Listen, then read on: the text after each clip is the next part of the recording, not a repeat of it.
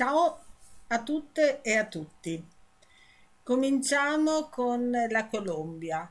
Eh, la- in questa settimana è avvenuta una cosa che in una nazione democratica non, non sarebbe neanche da pensare. Il paro armato, cioè lo sciopero armato. Ve lo spiego. È durato quattro giorni, soprattutto nelle zone eh, nord-est colombiane, eh, dove c'è la comunità di pace, per intenderci. I paramilitari eh, delle AGC, cioè Autodefensas Gaitanistas Colombiane, o Clan del Golfo o Urabenio, sono sempre loro, eh, il cui capo era eh, Talo Toniel, che eh, è stato adesso estradato negli Stati Uniti, questi paramilitari, paramilitari e non sono militari, hanno decretato che nessuna persona potesse uscire di casa, altrimenti eh, l'avrebbero ammazzata. Ehm, io immagino per due motivi. Uno elettorale, eh, il 29, se non erro, di maggio ci saranno le elezioni in Colombia, il primo turno, poi dopo ci sarà il ballottaggio eventualmente. E eh, il candidato democratico, quello davvero democratico, parrebbe avvantaggiato su quello di destra ehm, che eh, filo Uribe, che si chiama Gutierrez. E eh, se così fosse, il potere dei paramilitari, eh, se vincesse Petro ovviamente, diminuirebbe o io spero pian piano sparirebbe. Eh, Ottoniel eh, già cominci- aveva già cominciato a fare i nomi dei ministri immanicati col paramilitarismo. Eh, quindi, eh, secondo me, anche il governo colombiano è contento che sia estradato negli Stati Uniti perché lì non lo fanno parlare. Eh, un altro motivo, secondo me, è, è il fatto che i paramilitari che hanno eh, più potere, eh, quindi eh, si, insomma, si vede anche da questo paro del governo, ehm, l'hanno dimostrato. Eh, vediamo cosa è successo dai giornali colombiani. L'organizzazione criminale del Clan del Golfo, AGC, la più potente della Colombia, ha dichiarato uno sciopero armato di quattro giorni in risposta all'estradizione negli Stati Uniti di Dario Antonio Usuga, detto Toniel, leader del gruppo e uno dei narcotrafficanti più noti del mondo. In questi giorni il clan ha bloccato le strade e i negozi in varie parti del paese, dando fuoco a decine di mezzi pubblici e private con l'obiettivo di intimidire la popolazione e mettere pressione sul governo. Eh, anche se poi il governo, questa è una parentesi che apro io, anche se poi il governo alla fine di questi quattro giorni ha detto che ha mandato ehm, l'esercito, eccetera, eccetera, non ha eh, in realtà eh, per questi quattro giorni i paramilitari hanno deciso eh, in modo impune tutto quello che dovevano fare, le violenze che dovevano ehm, compiere. Eh, in un, nessun Stato democratico succederebbe una cosa del genere. Per dire, eh, in Turchia c'è stato il coprifuoco per mesi e mesi, ma è stato l'esercito che l'ha fatto, mica i paramilitari, ad esempio. Vabbè, da quando è cominciato lo sciopero armato, il clan del Golfo, conosciuto anche come Autodefensa Sgaitanista de Colombia o Urabeños, ha compiuto atti violenti in una novantina di comuni, sparsi in 11 dipartimenti colombiani, t- tipo un quarto della Colombia. In particolare nel nord del paese, i membri del gruppo hanno danneggiato più di 80 edifici e incendiato 174 auto e veicoli, attaccando le forze dell'ordine. Durante le proteste sono state uccise almeno cinque persone, un agente di polizia, un soldato e tre civili, tra cui un commerciante che giovedì si era rifiutato di chiudere il proprio negozio. Otoniel era stato arrestato lo scorso ottobre in un'operazione che aveva coinvolto 500 soldati e 22 elicotteri. Mercoledì era stato estradato con varie accuse legate all'attività del gruppo di cui è leader. Si ritiene che il clan abbia vasti collegamenti internazionali e sia responsabile del traffico di centinaia di tonnellate di cocaina ogni anno, oltre omicidi, estorsioni, tratta di esseri umani e altre attività illegali.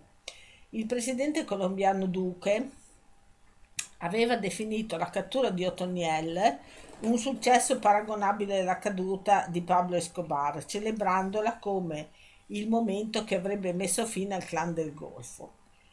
Per un narcotrafficante di un paese dell'America Latina, l'estradizione negli Stati Uniti significa spesso la fine definitiva della carriera criminale. Nelle prigioni locali i narcotrafficanti mantengono contatti, potere e capacità di corruzione. In Colombia, successe negli anni Ottanta con Pablo Escobar, che ottenne dal governo la possibilità di negoziare le condizioni della sua detenzione, o più di recente è successo in Messico con Joaquín El Chapo Guzman, che nelle prigioni messicane continuava a dirigere il suo cartello criminale e a godere di uno stile di vita pieno di lussi. Questi contatti vengono però interrotti con l'estradizione negli Stati Uniti. Per questo molti governi latinoamericani sono disposti a estradare i loro criminali più ricercati e per questo l'estradizione è spesso un grave colpo per le organizzazioni del narcotraffico. Finora il clan del Golfo non si è indebolito in maniera sostanziale nonostante l'arresto di Otoniel e ha continuato a essere l'organizzazione criminale più potente della Colombia, sotto la guida di quelli che sono considerati i suoi eredi. Secondo una recente analisi della Fundación Paz y Reconciliación, che si occupa in particolare di temi legati ai conflitti armati nel paese, il clan attualmente ha più di 3.000 membri e in alcune regioni ha occupato il vuoto lasciato dalle FARC, eh, il gruppo che per decenni aveva combattuto contro il governo colombiano dopo lo storico accordo di pace nel, del 2016.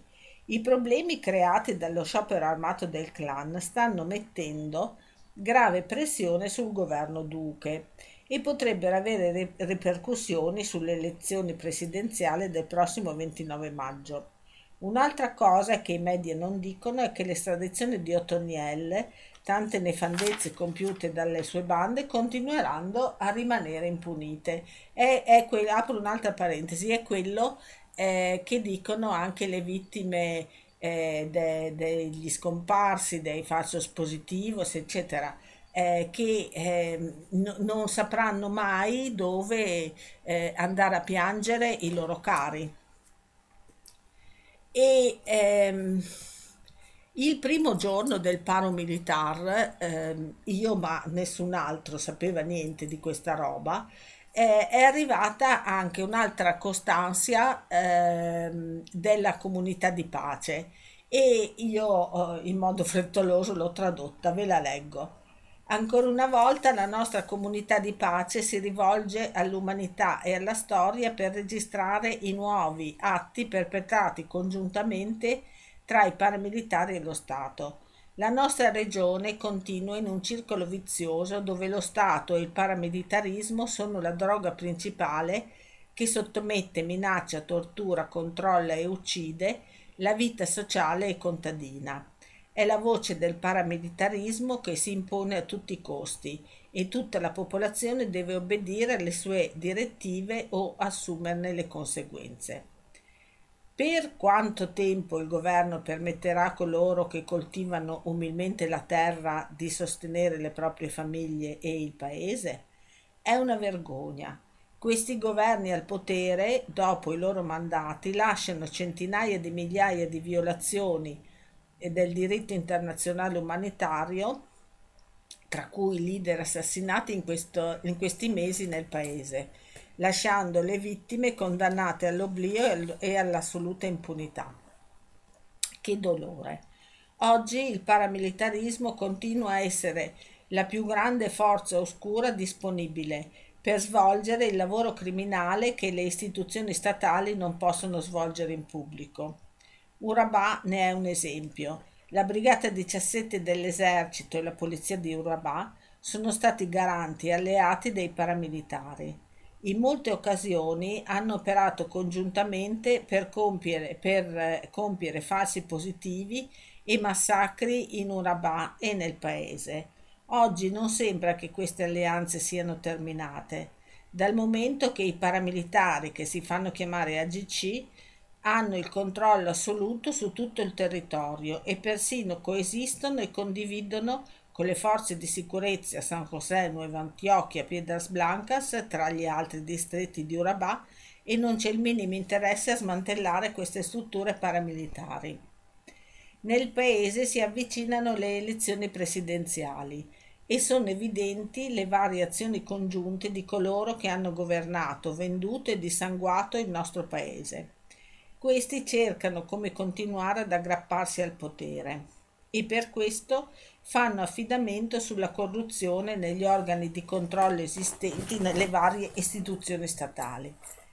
Si spera che le buone idee di un paese migliore siano quelle che vincano, perché è tempo di cambiare questa dittatura che ha solo distrutto e rovinato il paese. I nuovi fatti sono i seguenti. Il venerdì santo, 15 aprile 2022, nel villaggio di La Esperanza di San José, si è svolto un evento in cui il noto paramilitare alias Cocero ha celebrato il suo matrimonio in mezzo a una grande folla di persone invitate. Questo personaggio qualche tempo fa è venuto nel villaggio di El Porvenir come paramilitare per esercitarvi il controllo. Venerdì 22 aprile 2022 nel villaggio di La Union, nel correggimento di San José de Apartadò, si è svolta una giornata comunitaria per riparare la mulattiera promossa dal Comitato di Azione Comunitaria di questo villaggio e con la partecipazione di effettivi membri della Brigata 17 dell'Esercito Nazionale con sede a Carepa, Antiochia. Quel giorno un agente dell'Esercito Nazionale che ha partecipato ha provveduto a leggere a tutti i presenti la constanzia del 18 aprile 2022 della comunità di pace, manifestando in tono beffardo che è molto probabile che questa comunità di pace, oggi o domani, non trasmetterà di nuovo un'altra constanzia. Questo stesso soggetto, già il 3 aprile 2022, aveva minacciato i commercianti di La Union e allo stesso modo ha partecipato alla giornata comunitaria dell'8 aprile 2022 in, eh, compagnia di membri della Brigata 17 dell'Esercito Nazionale e verificato dai membri della nostra comunità di pace. Questo soggetto vive in una casa accanto alle strutture dell'Esercito Nazionale annesso al battaglione di sminamento 6, eh, ma nessuno lo conosce, tantomeno i, mili- i, i militari. Sabato 23 aprile 2022 la nostra comunità di pace è stata informata di un evento privato tenuto da un famoso cantante di musica popolare in un locale pubblico nel centro della città di San José.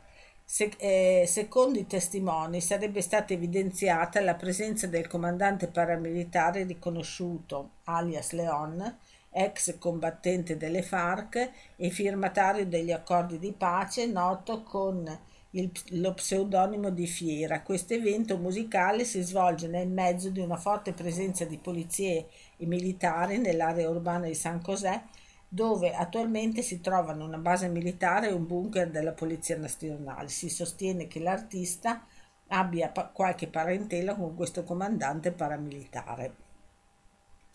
Domenica 24 aprile 2022, quando una commissione della nostra comunità di pace si è, regata, si è recata nel villaggio di Lares Balosa, si è scoperto che vi erano presenti diversi noti paramilitari. Pochi minuti dopo, sulla strada tra i villaggi di Mulatos e Lares Balosa, ah, si è notata la presenza di un paramilitare che si stava recando a, a Lares Balosa. Già nel pomeriggio è stato visto rientrare a Mulatos. Questa stessa domenica, 24 aprile 2022, nel villaggio di La Resbalosa, la nostra comunità di pace è stata informata delle minacce di un paramilitare contro l'insegnante di quel villaggio. Il noto paramilitare ha avvertito la maestra che i suoi giorni erano contati, per questo motivo la maestra è stata trasferita in un'altra struttura scolastica. lunedì 25 aprile 2022, mentre una delegazione della nostra comunità di pace stava svolgendo una giornata comunitaria per il miglioramento della strada nel settore fangoso del villaggio di Mulatos, è stato rinvenuto un ordigno esplosivo che sarebbe stato installato a ridosso della strada e danneggiato dal bestiame di passaggio nella zona. Per le sue cattive condizioni era lì da molto tempo. Artefatti come questo sono quelli che prob- probabilmente sta disattivando il battaglione di sminamento 6 dell'esercito nazionale.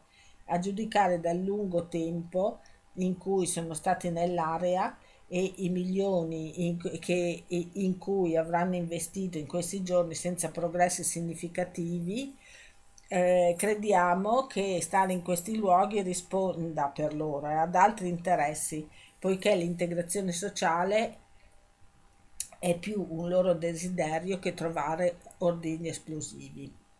Lo stesso lunedì 25 aprile nel villaggio di Mulatos, più precisamente accanto al nostro spazio di vita e di lavoro nell'Aldea de Paz Luis Eduardo Guerra, la nostra comunità di pace ha appreso della presenza costante del paramilitare alias Gripin nelle riunioni e nelle altre attività nella casa comunale. Questo paramilitare fa presenza e controllo permanente nell'area e risiede in una casa di Mulatos.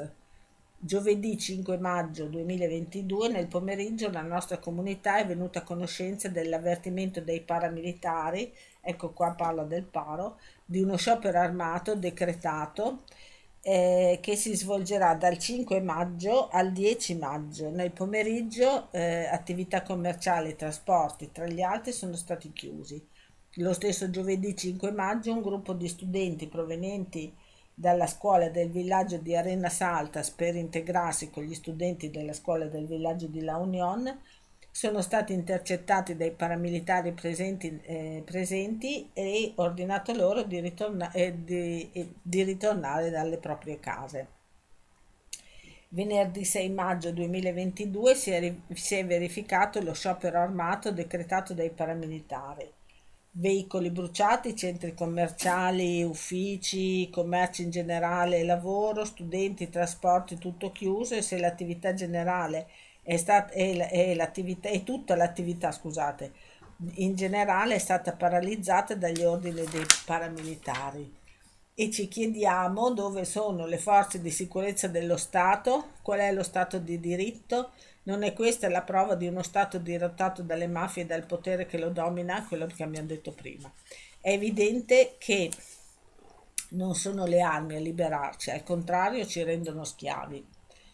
Lo stesso venerdì 6 maggio è stato appreso che due paramilitari erano presenti nell'area popolata del villaggio La Union giovedì scorso 5 maggio e hanno ordinato ai mercanti eh, sì, eh, insomma, chi aveva dei negozietti, di chiudere i loro locali e ordinato alla popolazione di non svolgere nessun tipo di attività comunitaria come quella che avevano programmato e così pure nessuna attività personale fuori casa. Questi paramilitari stanno facendo il giro del paese di La Unione impedendo il commercio. Ricordate che lì c'è una forte presenza militare che aveva anche programmato un'attività comunitaria con la giunta e eh, preferiva obbedire agli ordini al controllo paramilitare. Nell'area urbana di San José gli esercizi commerciali si sono, eh, sono rimasti chiusi. Il villaggio eh, sembra un villaggio fantasma e eh, non si vedeva un soldato né un poliziotto nemmeno nelle loro guarnigioni militari. Questi fatti, chiaramente evidenziati dalla nostra comunità e dalla popolazione della nostra regione, mostrano come il governo sia stato permissivo con il paramilitarismo e abbia lasciato loro svolgere il loro sporco lavoro di controllo e soggiogamento della popolazione civile. San José, San José e i suoi villaggi sono diventati luogo di libertà e tranquillità per i paramilitari e la forza pubblica che convivono senza danneggiarsi a vicenda il che li rende sempre più complici dei loro crimini. Ogni volta che rinnoviamo la memoria delle nostre sofferenze, rinnoviamo anche i nostri sentimenti di gratitudine verso numerose persone e comunità in Colombia e nel mondo che camminano spiritualmente con noi e ci riempiono di energia resiliente. Comunità de Paz de San José de Partador, 6 maggio 2022. Adesso andiamo in Palestina. Eh, io ho letto da qualche parte una cosa che è vera. Ci sono voluti pochi mesi per farci diventare tutti ucraini, ma non 74 anni per farci diventare tutti palestinesi.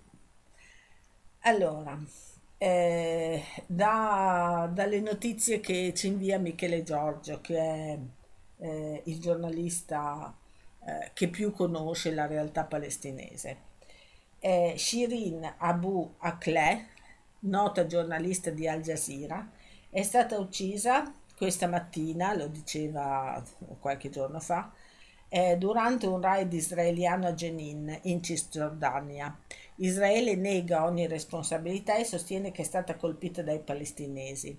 Ma il reporter Ali Samudi del quotidiano Al-Quds, che era con Abu Akel, ripete che a fare fuoco è stato l'esercito israeliano. Poi, è notizia di ieri, eh, dopo l'autopsia fatta a Sharin è stato estratto il proiettile e il proiettile è in dotazione all'esercito israeliano, quindi non ci sono grossi dubbi. Eh, e poi Michele Giorgio eh, ci, ehm,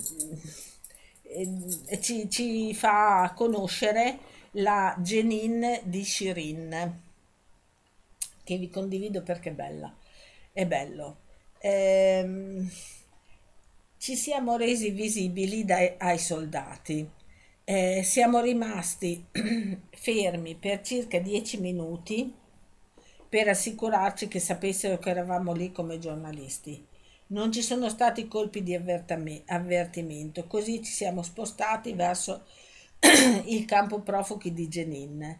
Eh, Sata Anaisha, giovane giornalista palestinese, ha raccontato così gli ultimi minuti di vita di Shirin Abu Akleh. Lo racconta nel suo articolo sul manifesto Michele Giorgio, che precisa come in quel momento fosse in corso un'incursione dell'esercito israeliano a copertura dell'unità di scelta Dov Dovan, entrata nel campo profughi per arrestare un presunto militante de, armato del Jihad, del Jihad Islami. Testimonianze dirette riportate da Al Jazeera e altri giornalisti parlano di cecchini dell'esercito israeliano sui tetti delle case circostanti. Le autorità israeliane confermano l'operazione militare nel campo e accusano dell'assassinio della nota giornalista palestinese, anche cittadina statunitense di Al Jazeera, ipotetici terroristi palestinesi. Qui riportiamo un articolo dello scorso anno, breve ma assai significativo, della straordinaria passione con la quale Shirin interpretava il suo lavoro e della Genine che i suoi assassini non volevano fosse più raccontata. Eh, apro una parentesi. Come sapete, ieri si sono svolti i funerali di Stato ufficiali, insomma, di Shirin e eh, um, anche lì eh, l'esercito israeliano ha buttato bombe stordenti, eh, eccetera, eccetera, contro la popolazione che ehm, partecipava ai funerali. Eh, un atto orribile, eh, come i tanti atti degli israeliani nei confronti dei palestinesi. Probabilmente è stata una coincidenza riportarmi indietro di vent'anni. Quando sono arrivata a Jenin, e questo è l'articolo di Shirin eh, di, di tempo fa, a settembre non mi aspettavo di rivivere questa sensazione travolgente. Jenin è sempre la stessa fiamma inestinguibile che ospita giovani senza paura, che non sono intimiditi da alcuna potenzi- potenziale invasione israeliana. Il successo della fuga dalla prigione di Halbu è stato il motivo per cui ho trascorso diversi giorni e notti in città. È stato come tornare al 2002, quando Jenin visse qualcosa di unico, diverso da qualsiasi altra città della Cisgiordania. Verso la fine dell'intifada di Al-Aqsa, cittadini armati si sparpagliarono per tutta la città e sfidarono pubblicamente le forze di occupazione a fare irruzione nel campo. Nel 2002 Jenin divenne una leggenda nella mente di molti.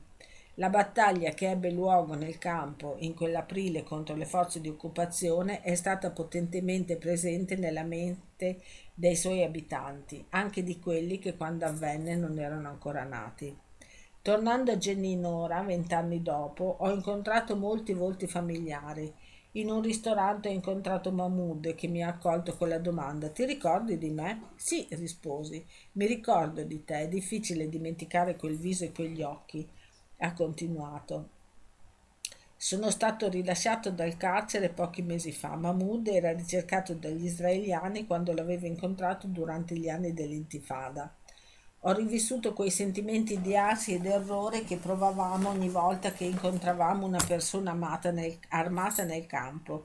Mahmoud è uno dei fortunati, è stato imprigionato e rilasciato, ma i volti di molti altri si sono trasformati in simboli o meri ricordi per gli abitanti di Jenin e per i palestinesi in generale.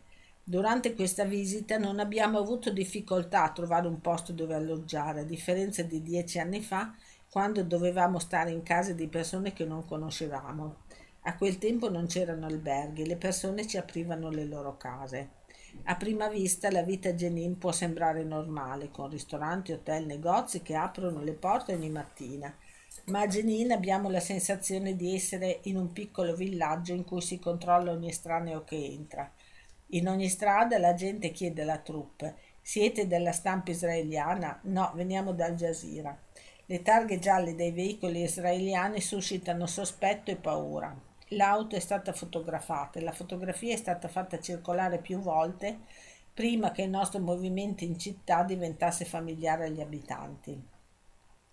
A Jenin abbiamo incontrato persone che non hanno mai perso la speranza, non hanno permesso alla paura di infiltrarsi nei loro cuori e non sono state spezzate dalle forze di occupazione israeliane Probabilmente non è un caso che i sei prigionieri che sono riusciti a fuggire provengano tutti dalle vicinanze di Jenin e dal campo. Per me Jenin non è una storia effimera nella mia carriera, nemmeno nella mia vita personale. È la città che può alzarmi il morale e aiutarmi a volare. Incarna lo spirito palestinese che a volte trema e cade, ma al di là di ogni aspettativa si rialza per proseguire i suoi voli e i suoi sogni. E questa è stata la mia esperienza di giornalista nel momento in cui sono fisicamente e mentalmente esausta, mi trovo di fronte a una nuova e sorprendente leggenda. Eh, io vi propongo come altre volte un libro. È un romanzo, però è molto bello. Eh, ogni mattina Jenin, eh, l'autrice è Susan Abu Lawa e è della edizione economica Feltrinelli. Eh, per la volta scorsa mi sono dimenticata di proporvi dei libri per le madri di Piazza di Maggio, ce ne sono tantissimi, però um, certi che mi sono piaciuti sono eh, Le pazze, eh, Incontro con le madri di Piazza di Maggio di Daniela Padoan, eh, edizione Tascabili Bompiani l'ultimo di Mario Becis che si chiama si intitola La solitudine del sovversivo edito da Wanda e è introvabile però eh, da un quadro generale delle dittature di Cile ed Argentina non so se su Amazon si trova eh, che è in Latino America di Italo Moretti. È un testo da tenere caro eh, a proposito di libri, mi viene eh, da, da, pensare e da, da parlare eh, di un eh, festival che si terrà a, a Roma, che si chiama Irene Fest, quindi il Festival del Libro per la Pace e la Non Violenza. Eh, ci parteciperà anche Zanotelli eh, e che eh, ovviamente si terrà a Roma dal 2 al 5 eh, di giugno. Eh, cos'è Irene Fest? In un mondo sempre più caotico, spersonalizzato, frenetico, disumano, bisogna fermarsi a riflettere e cercare il senso profondo delle cose. I libri hanno svolto spesso questa funzione, quella di suggerire una direzione. In un'epoca di conflitti abbiamo bisogno dei libri per la pace e la non violenza, libri che ci consigliano, che ci guidano, che ci ispirano verso un mondo con al centro l'essere umano, le sue idee, i suoi sentimenti, le sue azioni verso un mondo migliore. Invitiamo associazioni, istituzioni, case editrici, eh, scrittori, giornalisti, personalità al fine di rendere questa proposta concreta e l'inizio di un cammino permanente e duraturo verso un'altra visione del mondo con al centro persone, solidarietà, dialogo convergente, diritti umani, ambiente e diversità. A chi è rivolto? Innanzitutto invitiamo le case editrici e gli le scuole di ogni grado, l'associazionismo che si impegna per la pace, i diritti e la non violenza. Infine il festival vuole essere un momento di approfondimento sulle tematiche della pace e la non violenza con il pubblico in generale. Il festival si svolgerà nel quartiere romano di San Lorenzo con una sede principale ai Giardini del Verano ma con se- sedi diffuse presso le sedi istituzionali, associative e culturali di un quartiere famoso per la sua vitalità. Obiettivi, il principale obiettivo è quello di sensibilizzare la popolazione sulle tematiche proposte di grande attualità. la cultura della non violenza, l'abolizione delle armi nucleari, l'aspirazione a un Mediterraneo di pace, sono questioni cardine per passare dall'attuale preistoria ad una pienamente umana. Le tematiche del festival, stop alle armi nucleari, cultura della non violenza ed educazione non violenta, eh, Mediterraneo, mare di pace, non discriminazione, cura del pianeta. Svolgimento del festival. Il festival comprenderà spazi fissi gratuiti per eh, realtà editoriali, associazioni, comitati che ne condividono gli obiettivi. Eh, è autogestito, c'è il patrocinio del Comune di Roma, Municipio 2 e eh, ci sarà anche un pomeriggio dedicato alla Colombia. Eh, ci sarà Ruben dall'Università di Chindio Ehm, ehm, e è realizzato anche eh, insomma, con la partecipazione di Colombia Vive, siamo tutti contenti. Eh, se eh, ci sarà la possibilità di seguirlo in streaming, eh, ve lo farò sapere. L'ultima notizia. Il Messico, prendiamolo con le pinze perché il Messico, eh, il governo messicano, insomma, lascia molto a desiderare anche lui. Il Messico dice basta alle armi, USA, e intenta una causa. Parla John Lindsay Poland di Stop eh, Guns to Mexico, la causa del governo messicano e i produttori di armamenti statunitensi. Pistole semiautomatiche, fucili d'assalto, fucili da cecchino in grado di abbattere perfino un elicottero. Sono le, le armi che compongono l'arsenale dei cartelli della droga e che in generale vengono ritrovate sulle scene anche dei crimini comuni in Messico. Fra il 70 e il 90% vengono dagli Stati Uniti, dove sono vendute legalmente in 41 state, un fiume di metallo che si riversa illegalmente oltre il confine. In tutto il Messico esiste un solo negozio dove è possibile acquistare legalmente armi di, da fuoco, previo un processo di controllo che può durare mesi. Eppure un messicano ha molte più probabilità di essere ucciso da un'arma USA di un cittadino statunitense, nonostante la popolazione del paese latino sia più o meno la metà. Sono alcuni degli argomenti con cui il governo messicano ha intentato una causa nell'agosto 2021 contro i principali produttori e rivenditori di armi statunitensi a cui vengono chiesti 10 miliardi di dollari di danni per il dolore e la distruzione a cui hanno contribuito oltre il confine. Una cifra simbolica. Con la causa si spera piuttosto di aprire una strada alla regolamentazione e di dimostrare che il traffico illegale di armi destinate a criminali e cartelli della droga con il semplice impiego dell'intermediazione di prestanomi è una caratteristica non un malfunzionamento delle operazioni commerciali delle compagnie.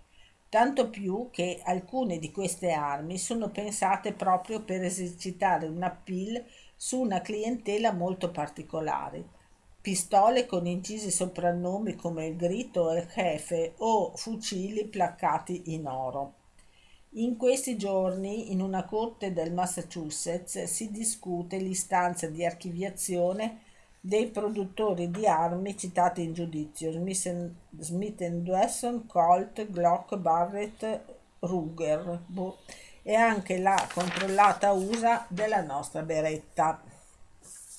Quelle Beretta sono le armi in assoluto più richieste in Messico. L'Italia ha un ruolo molto importante nella violenza di quel paese, spiega John Lindsay Polland, ricercatore, analista e attivista che si occupa di demilitarizzare e coordina Stop Guns to Gun, boh, insomma Stop Armi al Messico. La causa si concentra sulle armi vendute al dettaglio e poi trafficate in Messico, ma sarebbe interessante anche discutere del fatto che a Beretta faccia comodo avere una sede legale in USA dove le leggi sull'export sono molto più rilassate rispetto a quelle europee.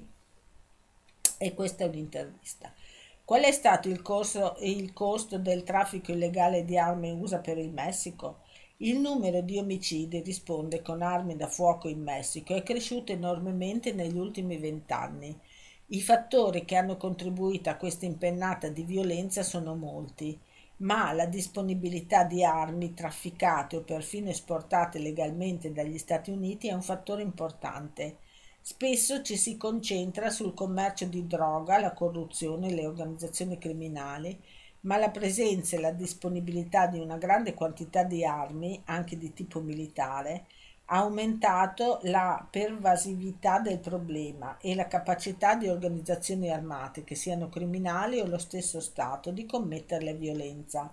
Non solo omicidi, sparizioni forzate, estorsioni, stupri, attacchi ai migranti, violenza domestica.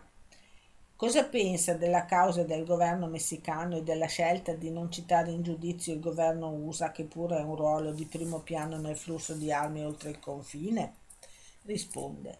Questa ondata di violenza non si può arginare con un'unica soluzione, ma la causa è importante per tante ragioni, da un punto di vista giudiziario e in termini politici perché pur non essendo rivolta al governo lo mette sotto pressione affinché ripensi le leggi in materia e mette sotto pressione anche lo stesso governo messicano perché intraprenda nuove strategie per far fronte al problema.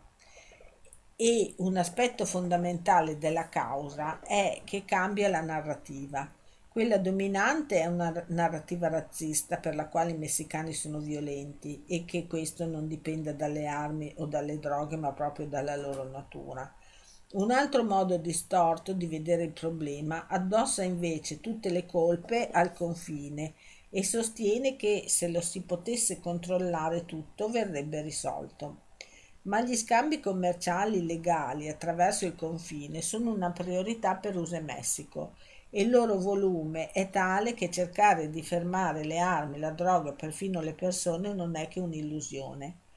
Quindi spostare l'attenzione sulla produzione e vendita di armi eh, da fuoco che entrano in Messico è un modo eh, molto importante di focalizzare la narrativa sulle responsabilità del mercato stesso il controllo delle armi in entrata è minimo da parte delle compagnie che le producono e le vendono, del governo e dei singoli stati USA e dei rivenditori.